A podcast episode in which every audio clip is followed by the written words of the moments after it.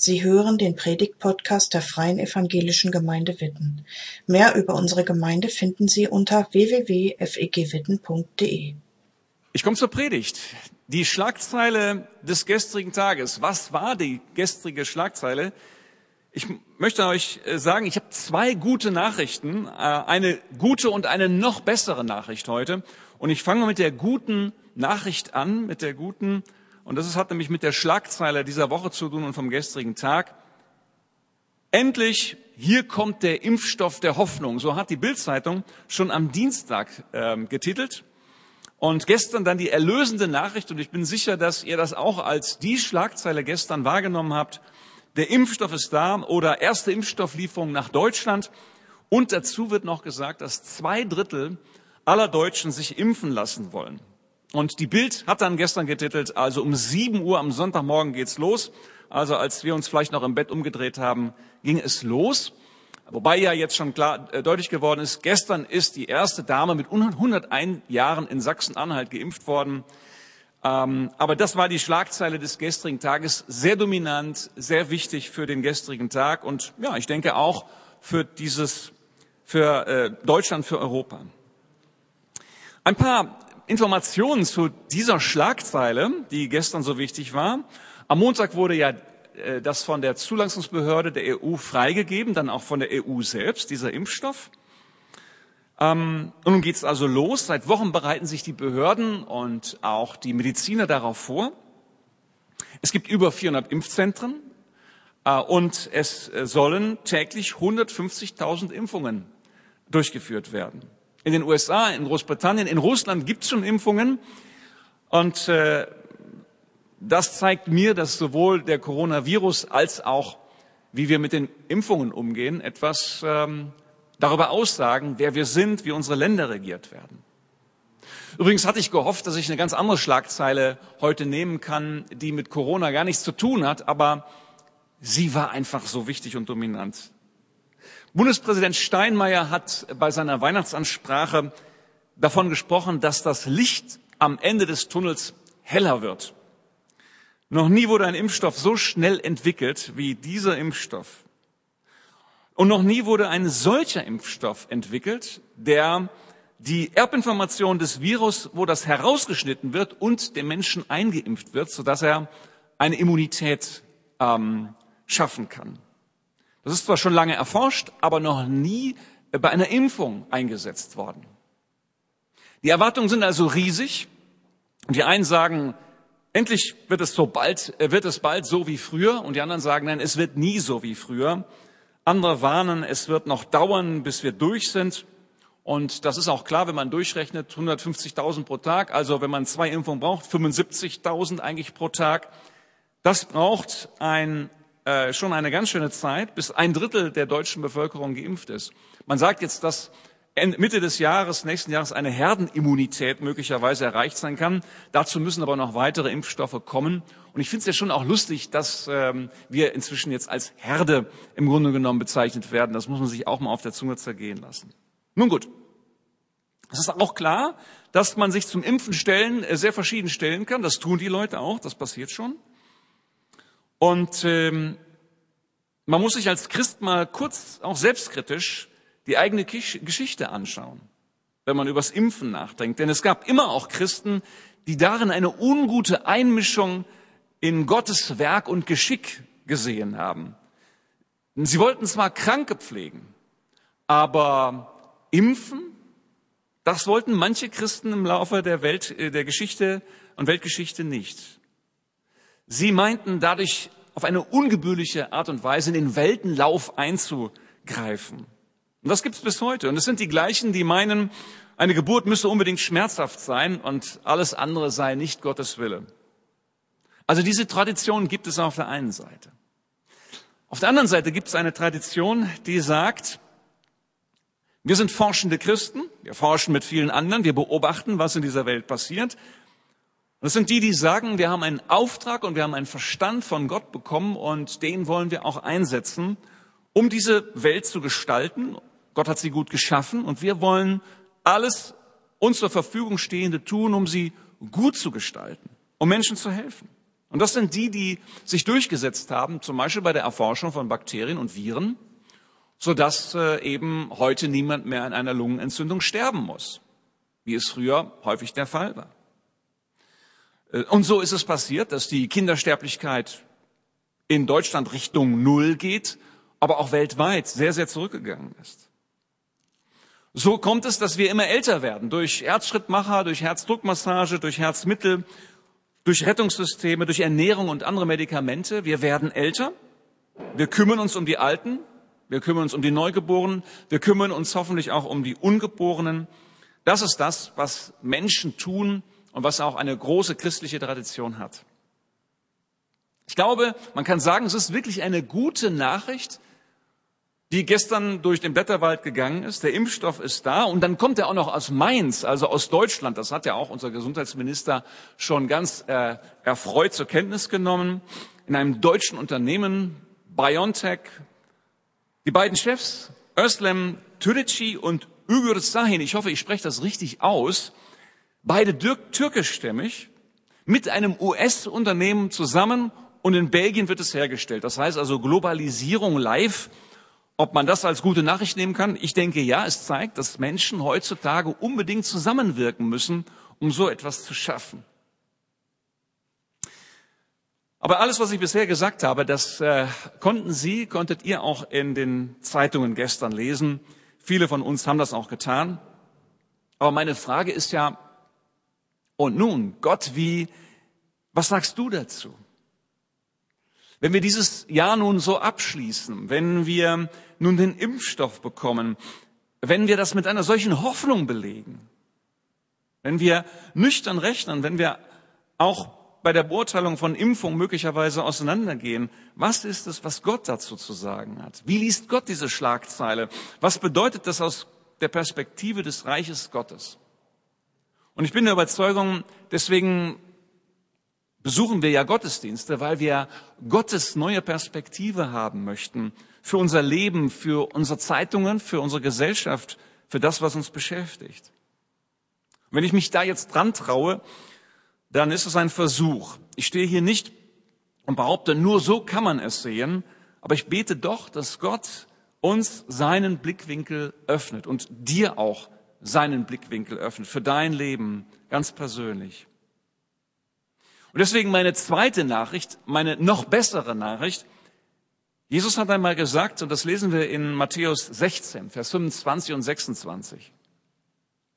Wer sein Leben oder seine Seele, seine Psyche, wie es dort heißt, wer sein Leben retten will, wird es verlieren. Wer es aber verliert um meinetwillen, wird es finden. Denn was nützt es einem Menschen, wenn er die ganze Welt gewinnen würde, aber Schaden nehme an seiner Seele? Die Welt gewinnen. Ich habe diesen Text bisher immer so gelesen, dass das ja unmöglich ist, dass das gar nicht geht und auf jeden Fall etwas sehr Negatives ist. Aber wenn man genau hinschaut, dann wird das hier gar nicht negativ belegt, die Welt zu gewinnen. Was ist die Welt? Das ist eine entscheidende Frage an einem solchen Text und auch an einem Tag, wo die Welt, die von einer Pandemie bestimmt war, nun auf den Impfstoff hofft. Was ist das für eine Welt? Es gibt sehr verschiedene Sichtweisen, auch in den christlichen Traditionen, auf das, was Welt ist. Und ich möchte mal die zwei Extreme beschreiben. Eine Extreme ist, die Welt ist ausschließlich schlecht und sie geht sowieso den Bach runter. Was haben wir mit ihr zu tun? Wir wollen nichts mit ihr zu tun haben. Die ist da draußen und wir sind hier drinnen. Eine ausschließlich negative Sicht von Welt, wobei das keiner 100 Prozent durchziehen kann und durchhalten kann. Aber das ist so die, die Sicht, die es in manchen Kreisen gab, auch in freien evangelischen Gemeinden und auch heute noch gibt aber jetzt als Extremposition dargestellt. Es gibt die andere Extremposition, die sagt, die Welt ist ausschließlich schön und gut. Und das, was man möglicherweise schlecht wahrnimmt, das sind nur Kleinigkeiten. Auch die Sünde des Menschen sind Kleinigkeiten, es gibt nichts Böses letztendlich, sondern es gibt nur Gutes und wir werden auf dieser Welt ein Paradies schaffen. Wir werden mit unserer menschlichen Kraft, mit unserer Vernunft oder was weiß ich, was wir dafür einsetzen, werden wir ein Paradies auf Erden schaffen. Wenn wir es nur gut genug anstellen. Die Wahrheit liegt dazwischen und wir werden immer uns unterschiedlich positionieren, vielleicht mehr nach dahin oder nach dahin. Ich habe mir vor allem gemerkt, dass Gott diese Welt liebt und weil sie verloren ist, ja seinen Sohn gegeben hat, aus Liebe. Ich kann also hier nicht sagen, es ist so oder so, es ist dazwischen, die Wahrheit liegt dazwischen, aber ich kann sagen, dass Gott diese Welt liebt. Und deswegen gilt das Gebot des Schöpfers, dass wir diese Welt, so wie sie ist, gestalten sollen, pflegen sollen. Und die Welt gewinnen kann dann auch bedeuten, sich impfen zu lassen. Aber noch mehr. Es kann nicht sein, dass das alles ist. Die Welt gestalten und pflegen bedeutet dann auch, dass wir uns um die anderen Dinge kümmern, wie Klima, Umwelt, Nachhaltigkeit. Wenn es stimmt, dass Pandemien entstehen letztendlich durch das enge Zusammenleben von Menschen und auch das Rückdrängen der Wildnis durch den Menschen, dann brauchen wir einen pfleglichen Umgang mit dieser Welt. Allerdings ist auch klar, dann stellt die Tatsache, dass wir immer mehr Menschen werden, weil wir immer älter werden, unsere Gesundheitssysteme so gut funktionieren, natürlich auch eine Aufgabe da, denn wir werden acht, neun, vielleicht zwölf Milliarden Menschen irgendwann einmal sein. Wie soll das funktionieren? Und das zeigt mir, dass, egal wie wir die Welt betrachten, dass sie immer zweischneidig sein wird. Und das, was wir tun, wird immer zweischneidig sein. Wir erfinden etwas und das Ergebnis ist immer zweischneidig. Das ist das Schicksal des Menschen, da kommen wir nicht raus. Er hat gelernt, das Feuer zu beherrschen. Ja, da kann er sich dran wärmen, der Mensch, aber er kann auch die Hütte vom Nachbar anzünden. Er erfindet ein Rad und kann sich schneller fortbewegen, wie schön, aber er kann auch die Kanonen schneller an die Front bewegen. Er erfindet eine Autobahn und kann schneller nach Flensburg oder an die Nordsee, aber er kann auch schneller die Truppen bewegen.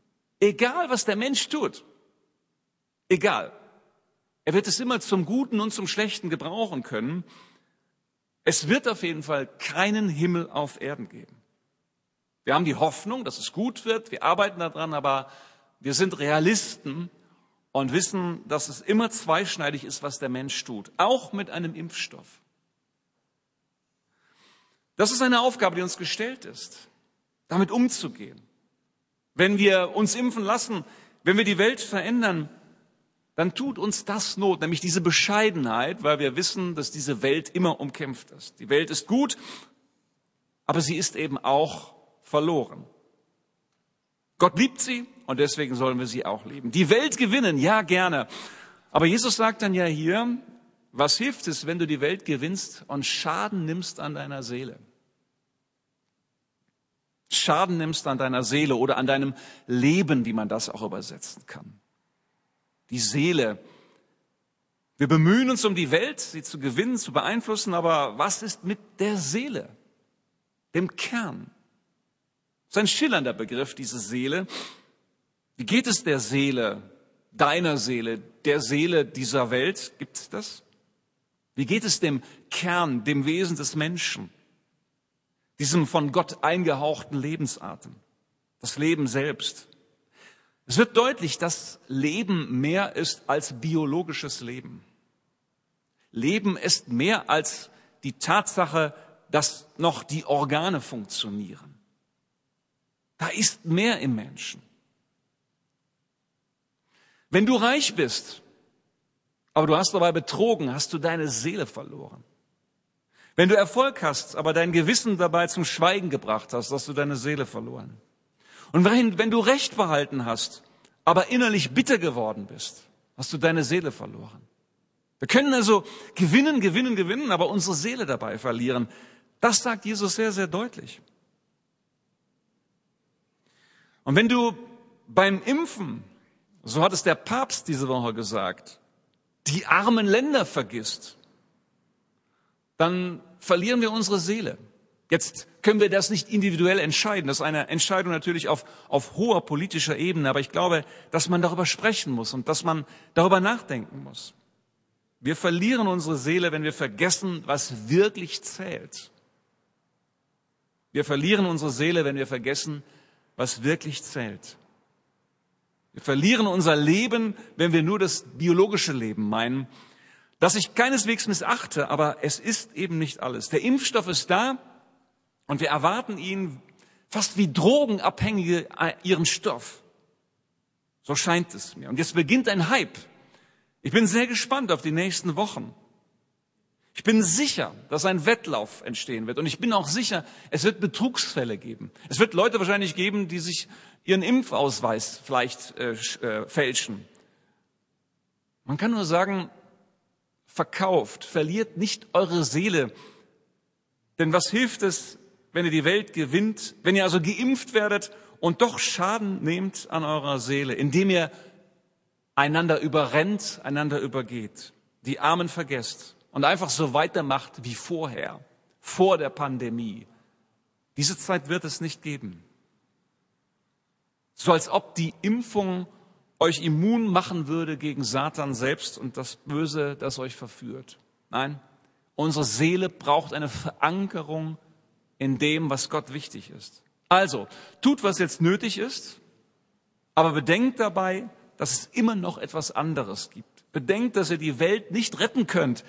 Bedenkt, ihr seid Leute, die nicht sich selbst gehören. Und damit komme ich zu einer Zuspitzung dieser Botschaft von Jesus, die ich im Vers 25, über den ich noch gar nicht gesprochen habe, entdeckt habe. Wer sein Leben retten will, wird es verlieren. Wer aber sein Leben verliert, um meinetwillen wird es finden. Das ist eigentlich ein sehr, sehr schwerer Vers. Ein sehr schwerer Text. Aber im Kontext dieser, dieser Impfungen und dieser Pandemie, so wie es heute ist, ist es geradezu naheliegend, was Jesus da sagt.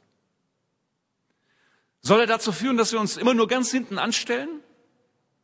Immer als Letzte? Nein, das nicht. Wir hängen am Leben, das ist normal. Ich will mich ja auch am liebsten sofort impfen lassen und werde wahrscheinlich nicht dazu kommen. Nein, aber es geht darum, dass wir verlieren unser Leben an Jesus Christus. Und das ist etwas ganz anderes. Ich möchte meine Seele nicht verkaufen. Ich möchte meine Seele verschenken an Jesus Christus und an ihn verlieren um das Leben von ihm zu empfangen. Jesus sagt, wer es mit seiner Macht, mit seinen Möglichkeiten, seiner Beherrschung retten will, sein Leben mit sich selbst, der wird es verlieren.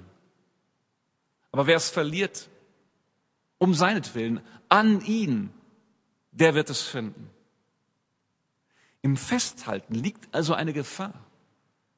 Und ich glaube, es ist gut, bei der Schlagzeile von gestern, die uns so elektrifiziert, das zu bedenken. Jesus ist der Herr deines Lebens und an ihn sollst du dein Leben verlieren. Verlier dein Leben an diesen Jesus Christus. Darin liegt eine Freiheit. Wir gehören keinem Impfstoff, wir gehören keinem Virus, wir gehören im Leben und im Sterben Jesus Christus. Und das macht den entscheidenden Unterschied aus. Glaube im Neuen Testament kann ja vieles bedeuten. Glaube bedeutet zum Beispiel, dass er einen einmaligen Inhalt hat, nämlich diesen Jesus selbst. Er bedeutet aber auch das Vertrauen in ihn, dass wir nicht nur Sätze aufsagen, sondern ihm vertrauen. Glaube bedeutet, dass, dass wir ähm, dass wir ein Geschenk bekommen durch den Heiligen Geist, aber dass wir auch aufgefordert werden zu glauben. Beides. Und Glaube bedeutet, dass wir nicht uns selbst gehören, sondern Christus. Wie es in Römer Brief Kapitel 8 heißt, im Leben und im Sterben gehören wir ihm. Das bedeutet es auch, wenn es bei der Taufe heißt, dass wir auf den Namen, also in den Namen des Vaters, des Sohnes und des Heiligen Geistes getauft werden. Das heißt, wir gehören nicht uns selbst, sondern ihm. Das ist Glaube im Neuen Testament. Deswegen, wenn wir die Hoffnung allein in so einen Impfstoff legen, dann setzen wir letztendlich die Hoffnung auf etwas Falsches. Ja, natürlich hoffe ich auch auf ihn und, und äh, habe schon gesagt, ich lasse mich impfen, aber am Ende gehöre ich nicht einem solchen Stoff, wie ich auch nicht einem Virus gehört habe, sondern alleine Jesus Christus. Das ist mein einziger Trost im Leben und im Sterben, dass ich diesem Jesus Christus gehöre. Das klingt für einen Menschen zunächst einmal bedrohlich. Was? Ich gehöre nicht mir selbst, sondern Jesus Christus. Aber wer es erfahren hat, der ist begeistert, denn er ist frei. Es ist eine echte Freiheit, nicht sich selbst zu gehören. In dieser Welt gut zu leben, alles zu versuchen, zu ringen, zu gestalten, aber immer als jemand, der weiß, ich gehöre jemand anderes, diesem Jesus Christus. Wohl dem, der das erkennt. Denn die Impfung kommt, aber die nächste Krise auch. Nach der Krise ist vor der Krise. Kommt die nächste Krise, die kann Finanzen, Terror, Flüchtlinge, Klima bedeuten. Ich weiß es nicht. Aber das kommt. Jetzt kannst du sagen, das ist aber jetzt aber echt ein Stimmungskiller am Ende des Jahres. Ich sage nur, irgendwas wird kommen und wenn es noch so klein ist, die Medien werden es möglicherweise auch so groß machen, weil die Welt dreht sich so. Es geht weiter. Deswegen, das ist meine gute Nachricht. Ich bin Jesus Christus ausgeliefert. Ich gehöre ihm und darin finde ich Leben. Deswegen, damit schließe ich meine Predigt und ihr könnt dann gleich wieder diesen Code auf Mentimeter 626175 eingeben und dann Fragen stellen. Und dann bin ich gespannt, ob das klappt, ob ich Fragen bekomme und äh, ob ich darauf schnell reagieren kann. Aber ich möchte abschließen, seid zuversichtlich und weltzugewandt. So glaube ich, liest Gott die Schlagzeilen von gestern. Seid realistisch, denn die Welt ist immer zweischneidig. Seid bescheiden und tut Gottes Willen und verliert nicht eure Seele an die Welt, sondern seid ausgeliefert an Jesus Christus selbst. Dann findet ihr das Leben. Danke fürs Zuhören. Sie wünschen sich jemanden, der ein offenes Herz und Ohr für Sie hat? Wir haben ein Team von Seelsorgern, das sich freut, für Sie da zu sein und vermitteln Ihnen gerne einen Kontakt. Anruf genügt unter Witten 93726.